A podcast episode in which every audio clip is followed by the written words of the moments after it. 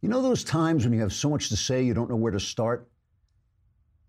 Uh, this is one of them. Uh, going to the prayer breakfast in D C, speaking to so many people of faith, watching Trump speak, it gave me so much to think about, I've hardly processed it yet. But at the same time, I want to talk about the ongoing Nixonian cover-up by our news media, who continue to do everything they can to hide and minimize the abuses of power of the Obama administration, abuses that continue to haunt us today. A case in point is the coverage of Rob Porter, the Trump staffer who's resigned after two of his ex-wives claimed he beat them up. Now, just to be clear, if anyone I worked with beat his wife, not only would I expect management to fire them, I personally would pick them up by the ankles and repeatedly smack the top of their heads into the sidewalk. I hope you're listening, Knowles. That's a joke. I'm not joking about what I would do, but I'm joking about Knowles. Never in a billion years.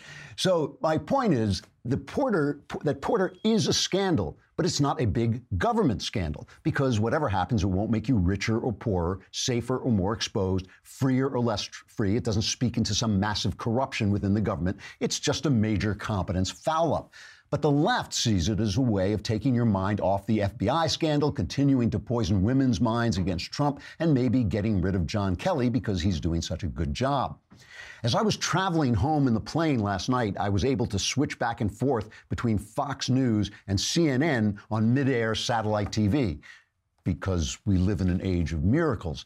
Fox News covered the new budget. C N N covered Rob Porter. Fox News covered Rob Porter. C N N covered Rob Porter. Fox News went on to cover the war in Syria. C N N covered Rob Porter. Fox News covered the FISA scandal. C N N covered Rob Porter. After a while, I began to think I was going to switch over to C N N and see Don Lemon swinging a watch back and forth saying, "You're growing sleepy. You will forget the corruption in Obama's Justice Department. You will think only of Rob Porter." What's interesting to me about this is after watching Trump at the prayer breakfast, it's obvious that the president has learned how to change his tune since a year ago. But the news media continues to sound like this. Oh, poor Johnny One Note sang out with gusto and just overlorded the play. Poor Johnny One Note yelled willy-nilly until he was blue in the face, for holding one note was his age. Trigger warning, I'm Andrew Klavan, and this is The Andrew Klavan Show. I feel hunky-dunky, life is tickety-boo. Birds are winging, also singing hunky-dunky-doo. Ship-shaped, dipsy-topsy, the world is zippity-zing. It's a wonderful day, hurrah, hooray! It makes me want to sing. Oh, hurrah, hooray! Oh, hooray, hurrah! All right, my friend Joanna Hyatt will be with us today. She's uh, working with Live Action, who are doing... Uh, taking the fight against abortion in a really interesting, different cultural uh, direction. And she is, of course, she is one of the most eloquent people I know and really talks about this well. Uh, so I look forward to that. And we will stay on just because that's the kind of hairpins we are here, that we're going to let you watch this even though you don't subscribe. But you should subscribe just because that's the kind of hairpins we are. You should come on and subscribe to the Daily Wire. It's only ten bucks for a month, and a lousy one hundred bucks gets you a full year. And the leftist tears, the indispensable, indispensable leftist tears Tumblr, which indispensably dispenses leftist tears. Plus, plus, if, you know, listen, we love having you on, listen to the show and watch the show, but you look awful. I mean, you're, you're, you're dragging us into disgrace, and that's why you should go to Indochino. Indochino is the largest custom apparel company. That means that they make clothes just for you. They cut them just for you. They measure you, and they get them just right. I did it. You uh, can either feed your measurements into the computer and send it to them that way. I'm, I live in L A, so they have in, in a lot of places, they have just a little shop where you can walk in and get yourself measured. And then you get to choose everything. You pick your fabric, you choose your customizations, what kind of collar you want, whether you want a pocket, you know, on the shirt, uh, what you want it to look like. Uh, you submit your measurements and you place your order. And about three weeks or less, what you get from Indochino dot com is you get a made-to-order suit. Now, you know that made-to-order suits, first of all, they make you look so much better than off-the-rack suits. They really do. Plus, they, they usually are really expensive. But This week, my listeners can get any premium Indochino suit for just three hundred fifty-nine dollars at Indochino dot com. And, and that is already, that's like half what their suits would cost. So it's a lot less than normal made-to-order suits would cost. What you do is you go on Indochino dot com and enter Klavan at checkout. And you may say, how do you spell checkout? That doesn't matter. What matters is that you spell Klavan correctly, which is K L A V A N. So you're getting more than fifty percent off the regular price for a premium made-to-measure suit. They really do look spectacular. I really love, I got a, a beautiful uh, shirt uh, that it really fits me like a tee. To AT. Uh, plus, shipping is free if you do it this way at Indochino dot com, promo code Klavan, any premium suit for just three hundred fifty-nine dollars plus free shipping. You will not, you will cease to bring this show into disgrace because you'll look so good. We'll actually be proud to have you. Eh, maybe not some of you, but, but most of you will be proud to have you. Uh, so, all right, I went to the prayer breakfast. I have to talk about this first. And, uh, It, re- it was amazing, you know, it was amazingly uplifting. You know, it's, you're just in a hotel with thousands of people of faith gathered together to talk about their faith experiences. I went to, there is a media dinner before, I spoke at that media dinner uh, last year, and it was, uh, it was one of the most successful speeches I think I've ever given, but uh, at the same time, it was nice to go back there and listen to other people without being terrified, you know, having to speak in public. Uh, so I went to that, and then I went to the prayer breakfast where Trump and, and other congressmen and, uh, and people of faith speak. You know, recently, uh, because I'm preparing to, for what I hope will be the second season of Another Kingdom, I've been going back and reading a lot of the books that inspired me uh, when I was younger about King Arthur and a lot of the legends from that period, because a lot of Another Kingdom takes place in a sort of pseudo-medieval world. And, uh, and you know, it's interesting when you go back and read classic literature, and I'm reading some of the philosophy that shaped me as a young person. I'm rereading a lot of things. And it improves your mind. And when I say that, what I mean is it get, gets you out of that uh, Twitter, social media craziness where everything is about the moment and everything, and it suddenly returns you to the important things in life. Because the fact is, the fact is, listening to Aristotle figure out what's right is is more interesting and deeper and more relevant than listening to a brain scientist explain to you how the brain thinks about what's right. You know, that's that's really interesting, and I'm thrilled we're doing it. I'm thrilled we live in a world of such scientific knowledge and mir- technological miracles. But it's more important what, what Aristotle was actually doing. So going back into that world uh, really is elevating. And the same thing was true with this faith Uh, gathering, is that when you talk to people, and I've noticed this before, but I just really, it really came home to me again. When you talk to people of faith, you are talking to people, they're not better than people uh, of no faith. They don't pretend to be. They're not more moral. Anybody can be moral. Anyone can behave well. That's not the point. They are living a life that is deeper, richer, truer. The things they think about uh, are more real, more relevant, more meaningful, more profound.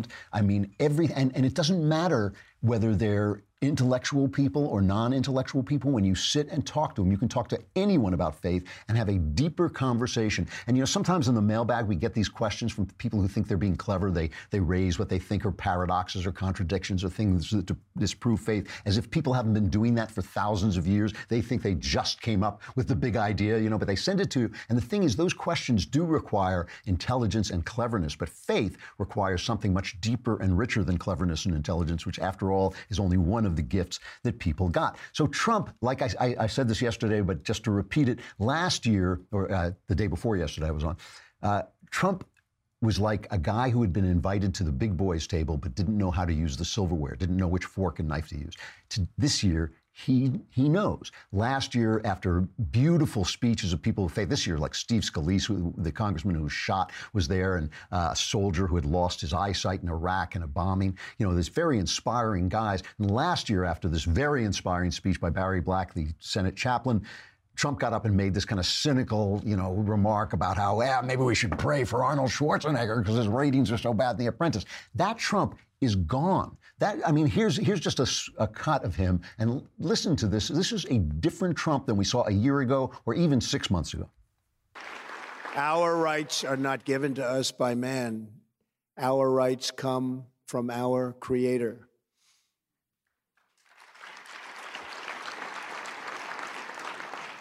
No matter what, no earthly force can take those rights away.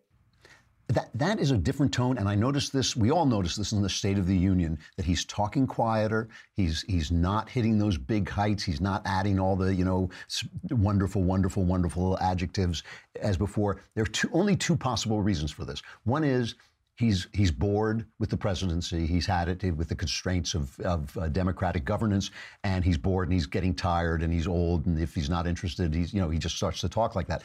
I, The other reason, which seems far, far, far more likely from a guy like Trump, is that he's doing what works. Trump is, at his core, he is a capitalist, and he is he's almost, in some ways, the avatar of capitalism. And I'll talk about that in a minute, because it really is important. But he does what works. That doesn't always, that has nothing to do with morality. That has nothing to do with uh, being a high or low person. But he's figured out that when he speaks as president to a faith gathering, he has to be serious, he has to be quiet, and he has to talk about faith. It's not about Arnold Schwarzenegger's ratings, okay? Now, you, now you can say, and of course I would say, that that doesn't mean his character it has changed, but that's only partly true. You know, Kurt Vonnegut wrote a book called Mother Night, and the theme of Mother Night is you become what you pretend to be. And it's very possible, I mean, the presidency, people have noticed this through the years, that the presidency elevates people, and it's very possible that a Trump who pretends to be the president will start to become, in part, the president. But let's just say, let's be cynical and just say his character remains the same, but he's changed,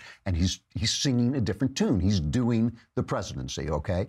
The press has not changed at all. They have not noticed for a moment that they, they have been hysterical from the minute he was elected, from the minute they lost the election, from the minute this guy who they didn't understand, didn't know, and didn't want became president. They have been hysterical, not just the press, but the press is the mouthpiece of the Democrat Party, the Democrat Party in general. Dan Henninger at the Wall Street Journal, he wrote a really good piece today called The Trump Panic. And he, t- he says, historians will record that the Trump panic gripped all Democrats, some Republicans, scores of intellectuals, foreign leaders, journalists, and members of U S security agencies. On Election Day, two F B I officials, our friends Romeo Peter Strzok of the Bureau's Counterintelligence Division and Juliet Lisa Page, his lover, exchanged text messages. Page said, O M G, this is effing terrifying, and Strzok responded, O M G, I am so depressed.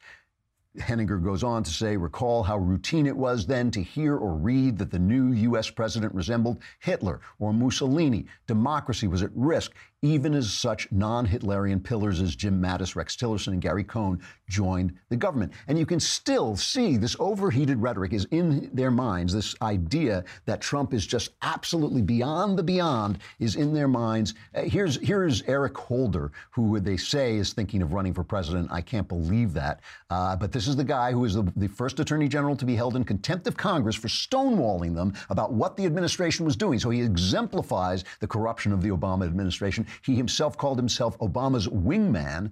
Just stop for a minute and imagine Jeff Sessions saying, I'm Trump's wingman. This is the attorney general saying this. He stonewalled Congress. He was held in contempt. Now, this is what he's saying about Trump. Would you make a better president? How was that? It was pretty, it's pretty good the way I snuck that in there, right? Uh, that's, that's pretty good. Um, I, I think any one of my kids would make a better president than uh, than, Don, than Donald Trump. Um, but, uh, you know, I think there are any number of people who would be a better president than uh, the person we now have uh, in, in the White House, who has, uh, you know, as I said, broken through those norms, conducted himself in a way that's inconsistent with uh, what's best about this nation. Um, you know, labeled uh, people um, in, in very uh, inappropriate ways, used inappropriate terms when talking about countries, um, turning his back on our immigrant heritage. Um, yeah, there are any number of people who I think would be a better president than uh, than Donald Trump. Now, Trump has done some of those things. He has, you know, violated norms of uh, conversation and argument, but he hasn't made, like, a, a disastrous deal with Iran. You know, he hasn't pulled out of the Middle East and set it, like, ISIS on fire to burn the Middle East. Uh, he didn't uh, sit on our economy in the name of fundamentally transforming the greatest, freest, uh, most powerful, uh, most generous country on earth. He didn't do any of those things. So the, the need for panic is a little bit, you know, off the grid. So under this panic, Henninger goes on to talk about this, the the insulated and, I believe, corrupt Obama F B I D O J lost its way and started to spy on Americans and spy on an opposing political campaign because they were in a panic. And so did the media. The media had already become so partisan, uh, even under Clinton, really. They had become partisan, certainly under Bush. But as they became partisan in support of Democrats and against Republicans, Obama used that to to lure them down the road of corruption because his administration was so corrupt they had to close their eyes to corruption. These are reporters. Their whole instinct, their whole uh, purpose in life is to get dirt on powerful people, and yet that was suppressed, not so much by the reporters but by their bosses, and now it's suppressed by the reporters too. They have learned that their job depends on covering up for Obama. They, the old reporters would have quit if they were told not to cover stuff like this. Now that's not going to happen. They're going to go out and do what they do. Cheryl Atkinson, the last reporter in America, she had this incredible description of the press, and it is exactly accurate. We have invited some of the propagandists into our newsrooms. We allow them to dictate the talking points and messages du jour, and it's getting more difficult, I think, to find sort of down-the-middle, unbiased reporting. I've never seen anything like it. In fact, I commented that, you know, I've never in my lifetime seen open government groups and journalists so uncurious and begging not to be told about alleged or supposed violations of citizens' rights. I mean, they're, they, she's, she's right. They are begging on air. We see them on C N N, on, in the New York Times, at the networks. We see them begging not to be told. Because why? Because if, if they're told that The, the Obama administration was corrupt as it was, they're also being told that they let it happen. And so, as I've said before, you know, once you start to rationalize your bad behavior, that's how you get worse. If they said, you know what, we blew the Obama administration in the name of our ideology and racial pathology, then they could start to cover Trump, as they should. And there's plenty to cover about Trump, good and bad. Some of the things he's accomplished have been absolutely terrific. Some things obviously flawed.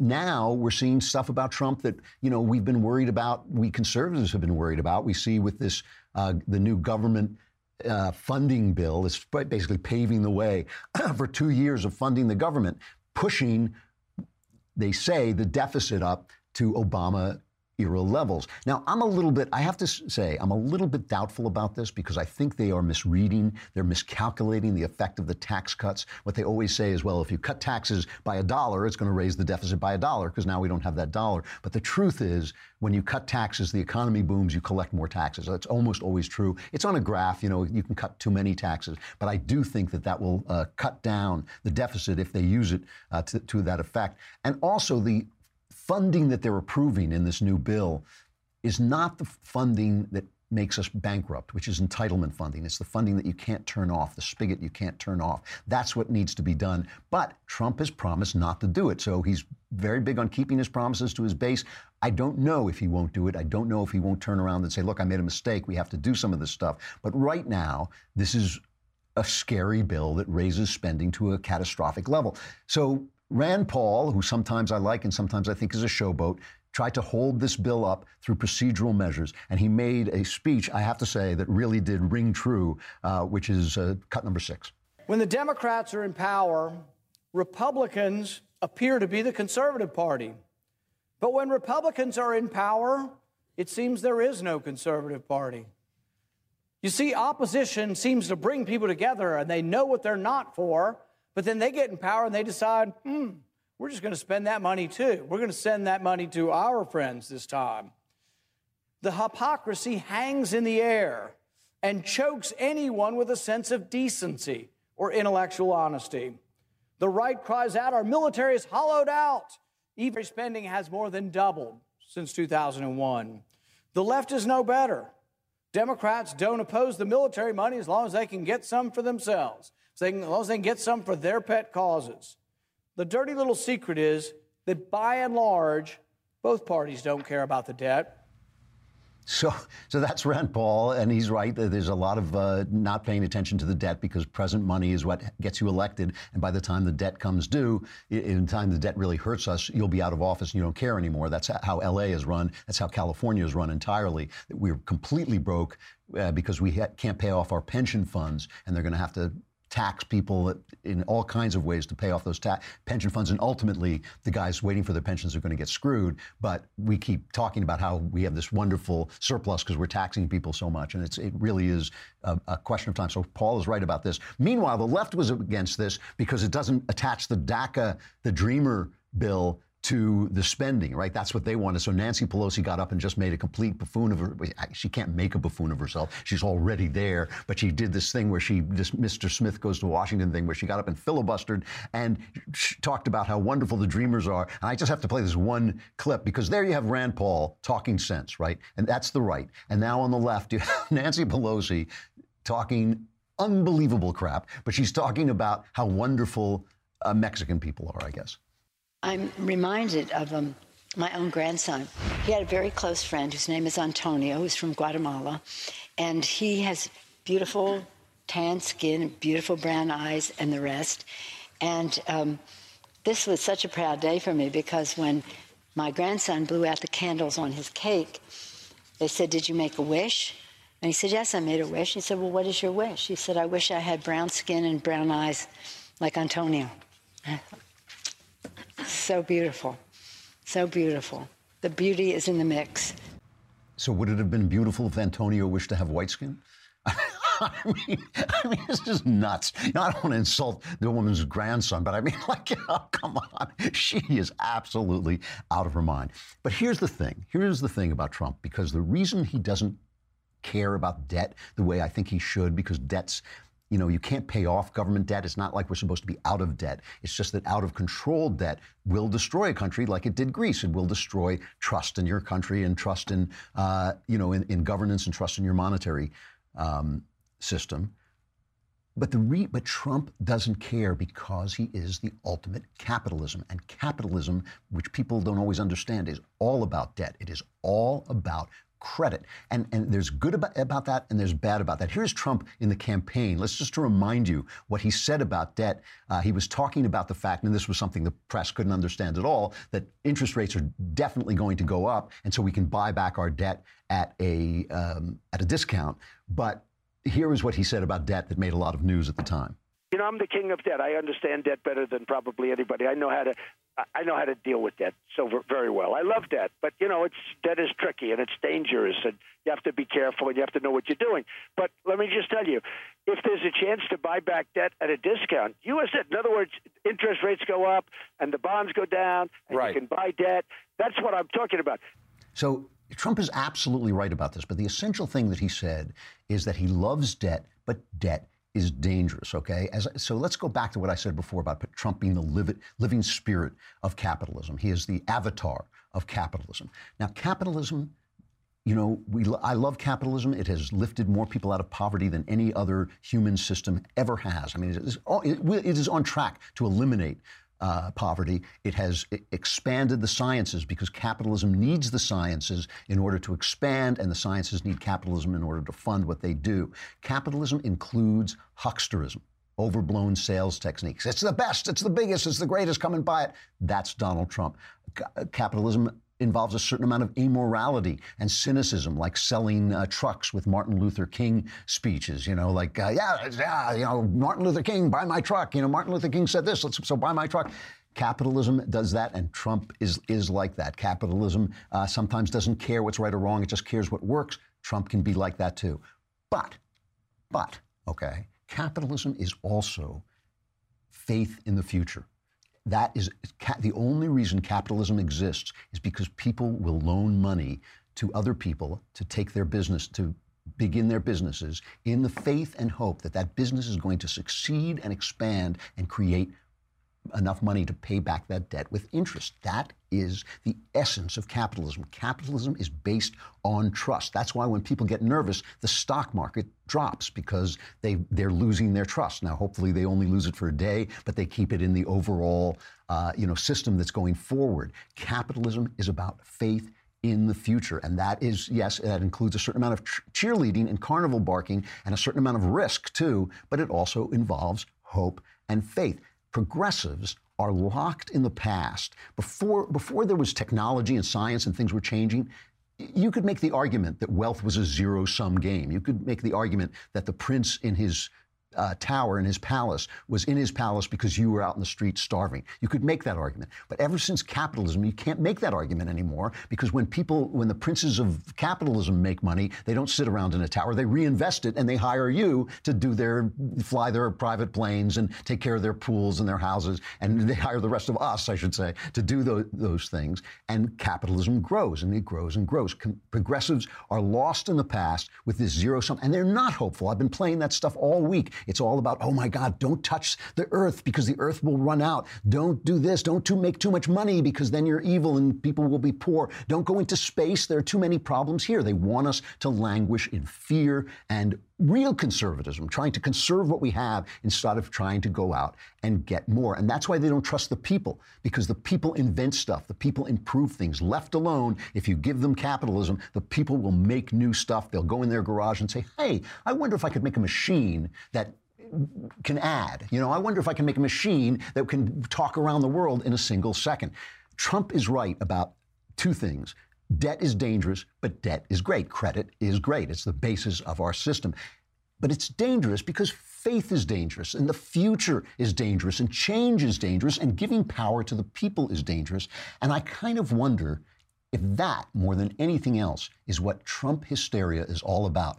People who are afraid of the future, people who are afraid of the people, people who are afraid of trusting in the capitalist system.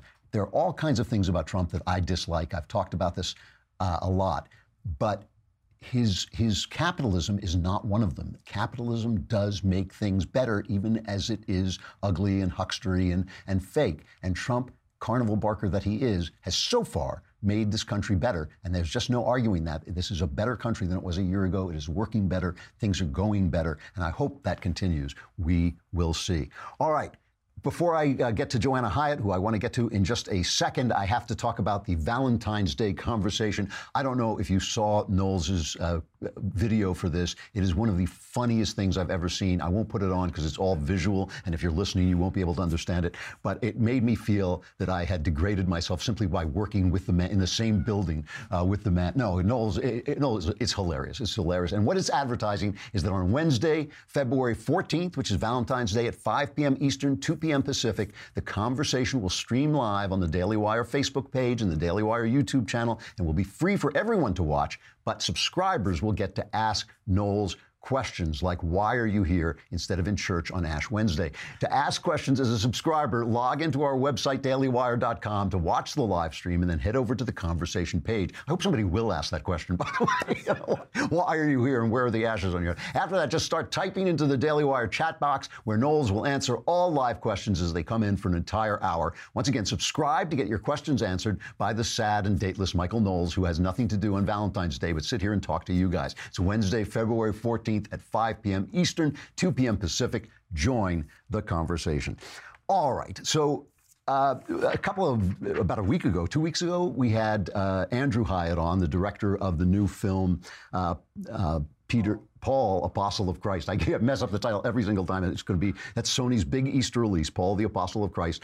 And uh, when I first went to one of uh, Andrew's screenings, uh, this incredibly uh, attractive, uh, eloquent uh, young lady came up to me and said, uh, hi, I'm the sex lady. And I thought, gee, I've dreamed about this day for, for years, but I never thought it would really happen. But Joanna Hyatt, uh, Andrew's uh, absolutely uh, beautiful and intelligent and also beautiful wife, uh, it was the sex lady because she would go around giving speeches about Um, responsible sex and, and how to and how to treat yourself, how to treat your body, how to treat your soul. She had a wonderful line. She would say, "There's no condom for the heart," and I thought that was a actually absolutely brilliant line. She is now the director of strategic partnerships for Live Action, a nonprofit that educates the public on abortion and the humanity of the preborn. They have a terrific, uh, very successful videos. We'll talk to her about it.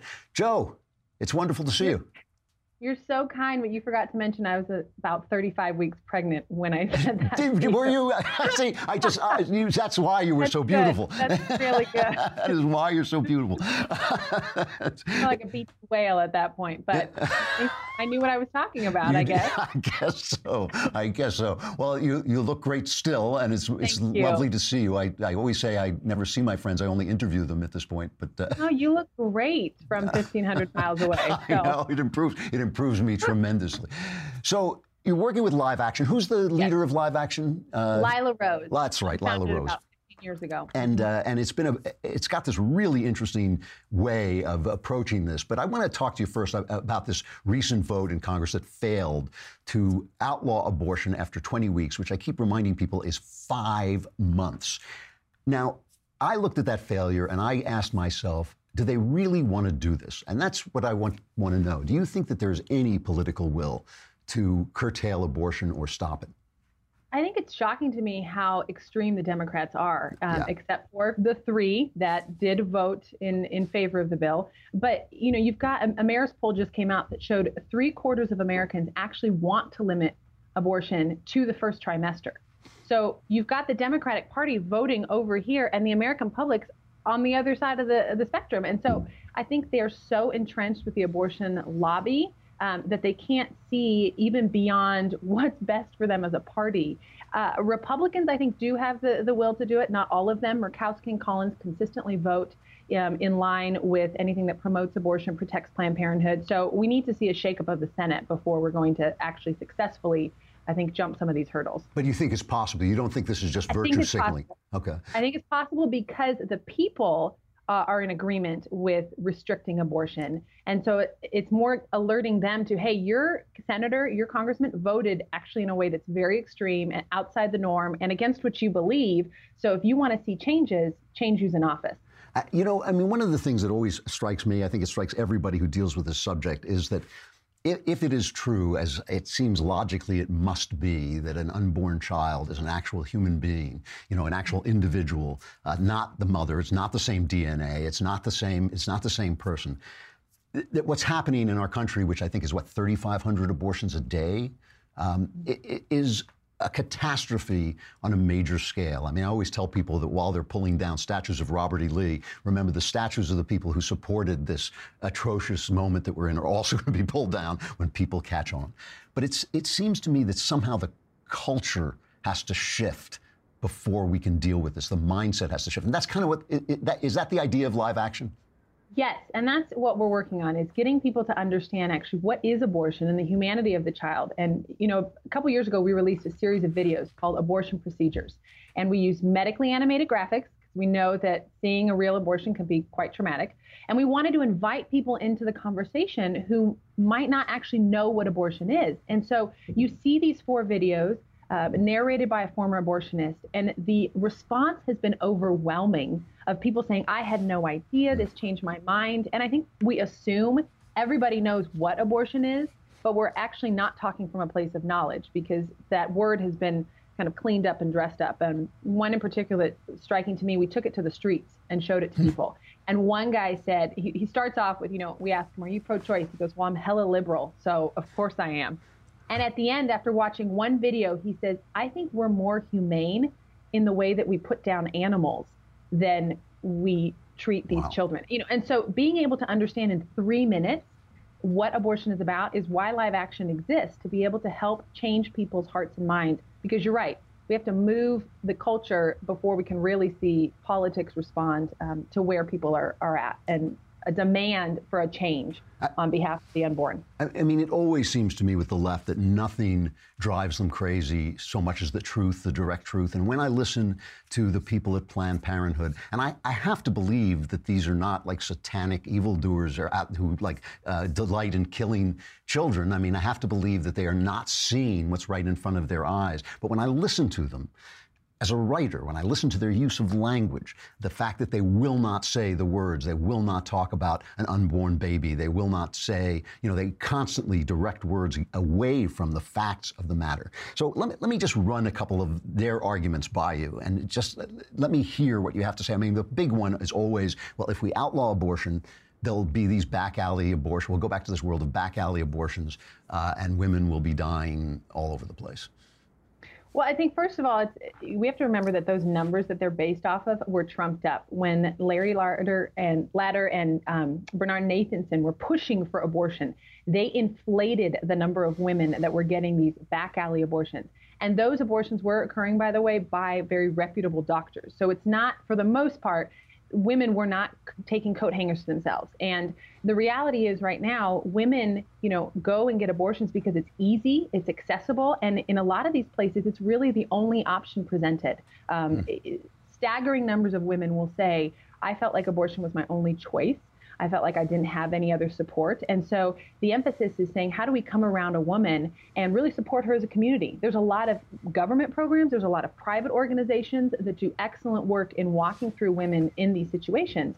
And the left wants to completely discount that, as though a woman is not strong enough or capable enough to walk through a pregnancy and raising a child. And I, I think it's fear-mongering, and you won't actually see massive amounts of women running to grab, um, you know, coat hangers and, and find doctors in back alleys. What you're going to see is women who are saying, you know what, I think there might be a better way, and I, I think I can do it. And hmm. we as a society can step up and support them and help them in that. The, the argument that always stopped me, and it took me a long time to come around to where I am, I was uh, pro-abortion Um, for a very long time, and I've, I've told this story before, but I lost an argument with a friend. Uh, you know, I, I argued with him till two in the morning, and I walked away, and I thought, gee, I lost that argument. And it, it still took me over a decade uh, to change my mind. And the argument, the, the reason was, is I want people to be free. I'm, I'm not an entire libertarian, but I'm mostly a libertarian, and uh, I want women to have the lives they want. And I understand that there's a tremendous disconnect between, you know, a drunken hookup that you might have, and suddenly not only have you got a baby inside you, but it's that guy's baby, you know, some clown's baby that you didn't even like to begin with. So what is the argument? I mean, when women say, hey, you know, you're forcing me to carry this child, uh, what, how do you respond to that? Well, I mean, first of all, no one's forcing anyone. We're not bandaging you up and keeping that baby inside of you. Um, but I, I think, one, it's a disconnect of understanding rights. You know, like that child also has rights. And you yeah. as a woman got these rights to choose what to do with your body. Well, when did those rights begin? And if, if they didn't begin for you in the womb, then then when it would point, because that same child that you are now carrying has rights that need to be on it. As you mentioned, it's a separate person. And, you know, cases of rape and incest, I understand that was not a choice, although that child still has value. But in every other situation, you made the choices that got you to that place, which is really hard for us as a society to talk about. And I think the root issue is that we don't want to address that our sort of freewheeling sexuality has gotten us to this place where we still have to deal with consequences. Yeah. And the left doesn't talk about that. This total reproductive feminist movement wants to say, you know, your body, your choice, and yet you have to deal with what those choices lead to, just like you would with a sexually transmitted infection, um, you know, the emotional impact. That's why I talk about no condom for your heart, because we don't talk about the emotional.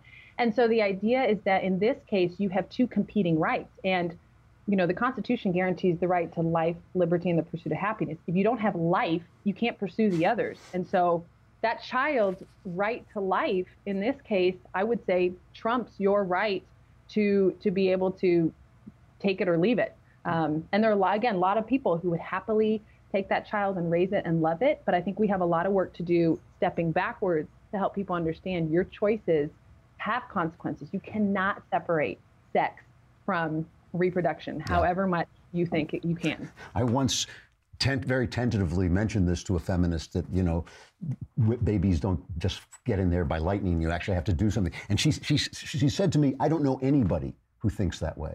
And I said, I think that you may have hit upon the problem there, but she never spoke to me again, so I, I guess I, I overstepped on. Now, let, let's talk for just a minute. I, I'm running out of time, but I do want to cover that one thing about rape and incest. That's always the question that they ask uh, pro-life candidates, but they never ask the uh, pro-choice candidates. They never say, you know, are you in favor of aborting a child because it has red hair? Because that's legal. It's, you know, it's legal to abort a child because he's a Libra instead of a Capricorn. So, I mean, that, they never ask him that question. But what, how many, do you know how many uh, abortions are due to rape and incest? They, the numbers are that one percent of abortions are due to rape and incest. And so those who, you know, there's actually a group called the one percent who are children who have been hmm. born out of rape and incest. And they say our, like our situation justifies the abortion of ninety-nine percent of people.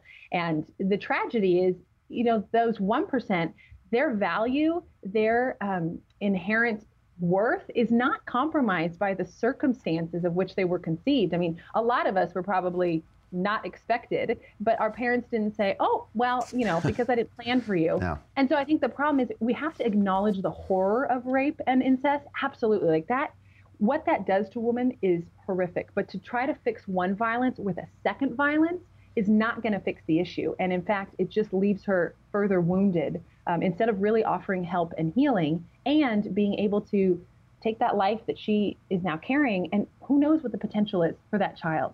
Um, it, just because its father was a rapist does not mean it is going to grow up to be that. Yeah, yeah. I'm talking to Joanna Hyatt, of uh, the Director of Strategic Partnerships for Live Action, uh, run by Lila Rose. I want to ask you one last question. Um, I think I think it was Gloria Steinem. I'm, I won't be hold, held to that, but she had this. One, one of the few things she said that I actually agreed with was that a lot of women uh, believe that abortion is justified in two cases, the health of the mother and their personal case. And, and that was why she believed that abortion rights would never be overturned. When you're looking at the future with the stuff Live Action is doing, are you hopeful? Do you think that this is a, a fight we're going to win or not? Yes, I do think it's a fight. One, a thousand doctors um, internationally have said that there's no medically necessary case for a woman to abort her child wow. in order to save life.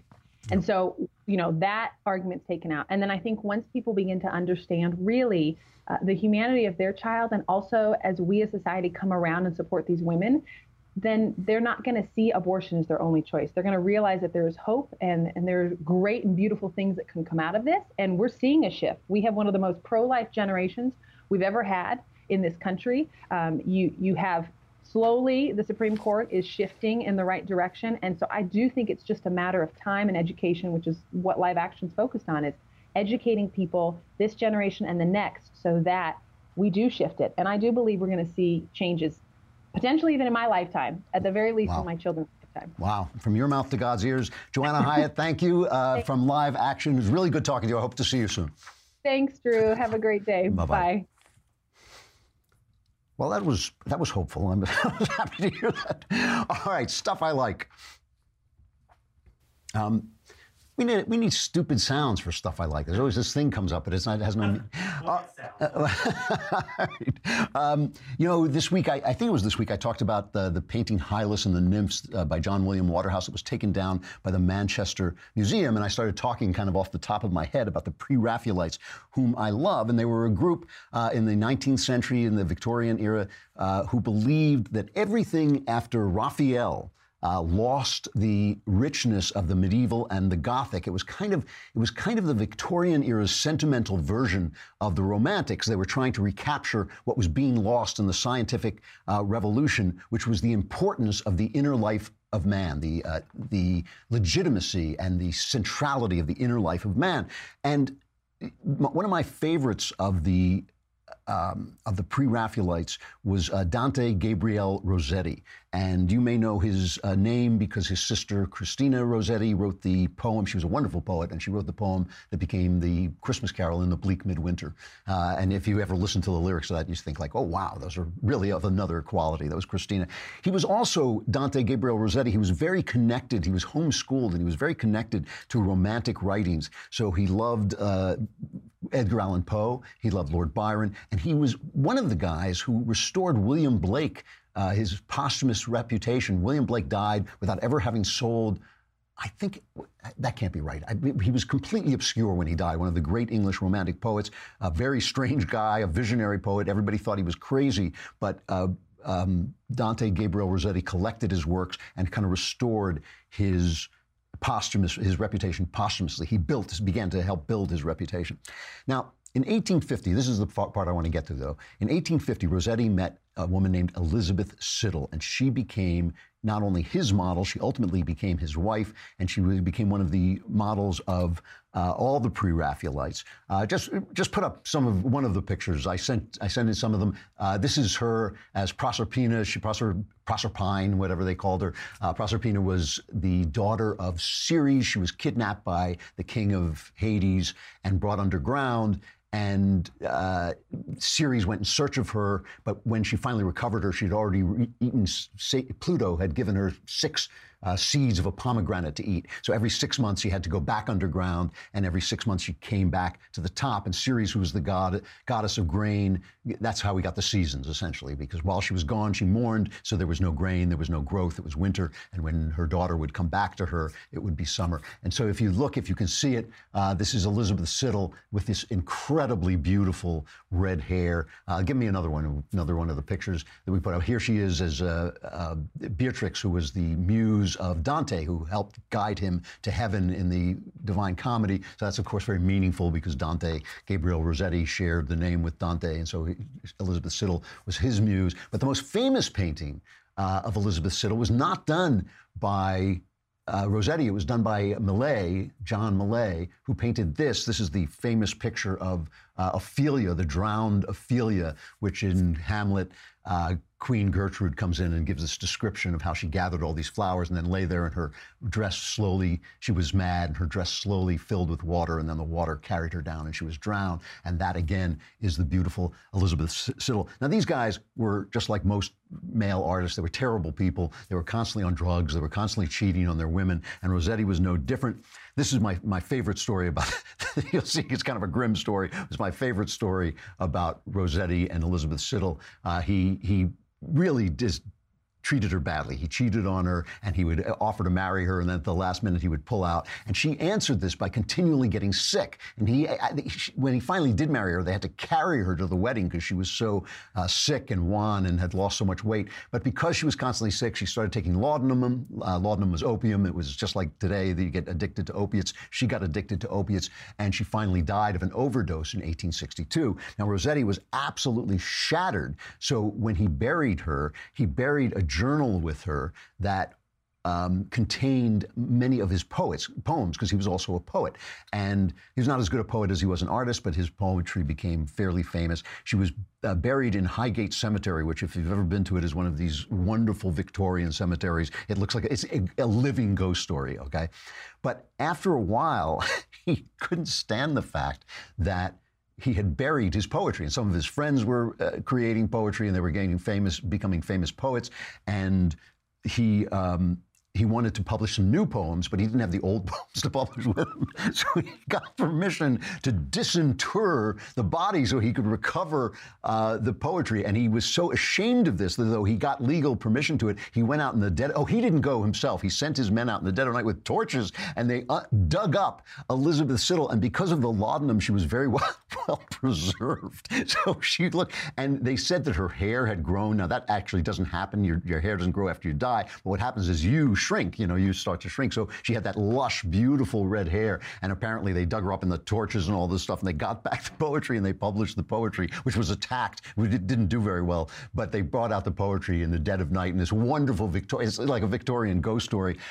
Rossetti never got over this. He was haunted by this for the rest of his life. He was haunted by the guilt of having dug up uh, Elizabeth Siddal, and probably by the way he treated her as well. But it's a wonderful, wonderful story. If you've never experienced the Pre-Raphaelites, you probably have without knowing it. You probably have calendars with them on it. But take a look, look them up, because they are just, they just made such beautiful, beautiful Gothic, Uh, sentimental, but also wonderful paintings that took them, took us back kind of into a medieval era with the new techniques that had come along since the Renaissance, and they really are beautiful. And Elizabeth Siddal was at the heart of many, many of their paintings. All right, enough of that.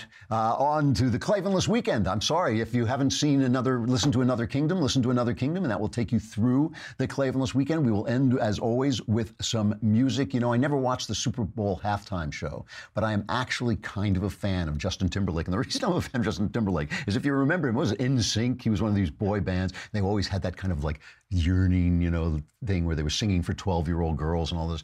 But Justin Timberlake actually had talent, and he had a sense of humor about himself, and he's actually grown as an artist. So I went and listened to the signature, uh, the title song of his new album, and it's actually, he, he's just good, you know, and he says, it's called Man of the Woods, and he says the whole album is really about his son, who is named Silas, which apparently means Man of the Woods. Anyway, we'll end with that. I am Andrew Klavan. This is The Andrew Klavan Show. The Klavanless Weekend begins. Survivors, gather here on Monday, and I'll see you then. I brag about you to anyone outside, but I'm a man of the woods, it's my pride. I'm sorry, baby, you know I try, but I'm a man of the woods, it's my pride. Hey, sugar plum, look at where we are. So tonight, if I take it too far, that's okay because you know, that's okay because you know. I hear the making up's fine. Been a minute since we had some time to breathe. So if you see another side of me, that's okay because you know, that's okay because you know. I hear the making up's fine. But then your hands talking, fingers walking. Hey, there's the faucet, someone's knocking like they know. But baby, don't just stop it, yes, I'm watching. Your hand slides down the light. And girl, you know I brag about you to anyone else. Oh, hooray, hurrah. The Andrew Klavan Show is produced by Robert Sterling. Executive producer, Jeremy Boring. Senior producer, Jonathan Hay. Our supervising producer is Mathis Glover. Technical producer, Austin Stevens. Edited by Alex Zingaro. Audio is mixed by Mike Cormina. Hair and makeup is by Jesua Alvera. And our animations are by Cynthia Angulo and Jacob Jackson. The Andrew Klavan Show is a Daily Wire Forward Publishing production. Copyright Forward Publishing twenty eighteen.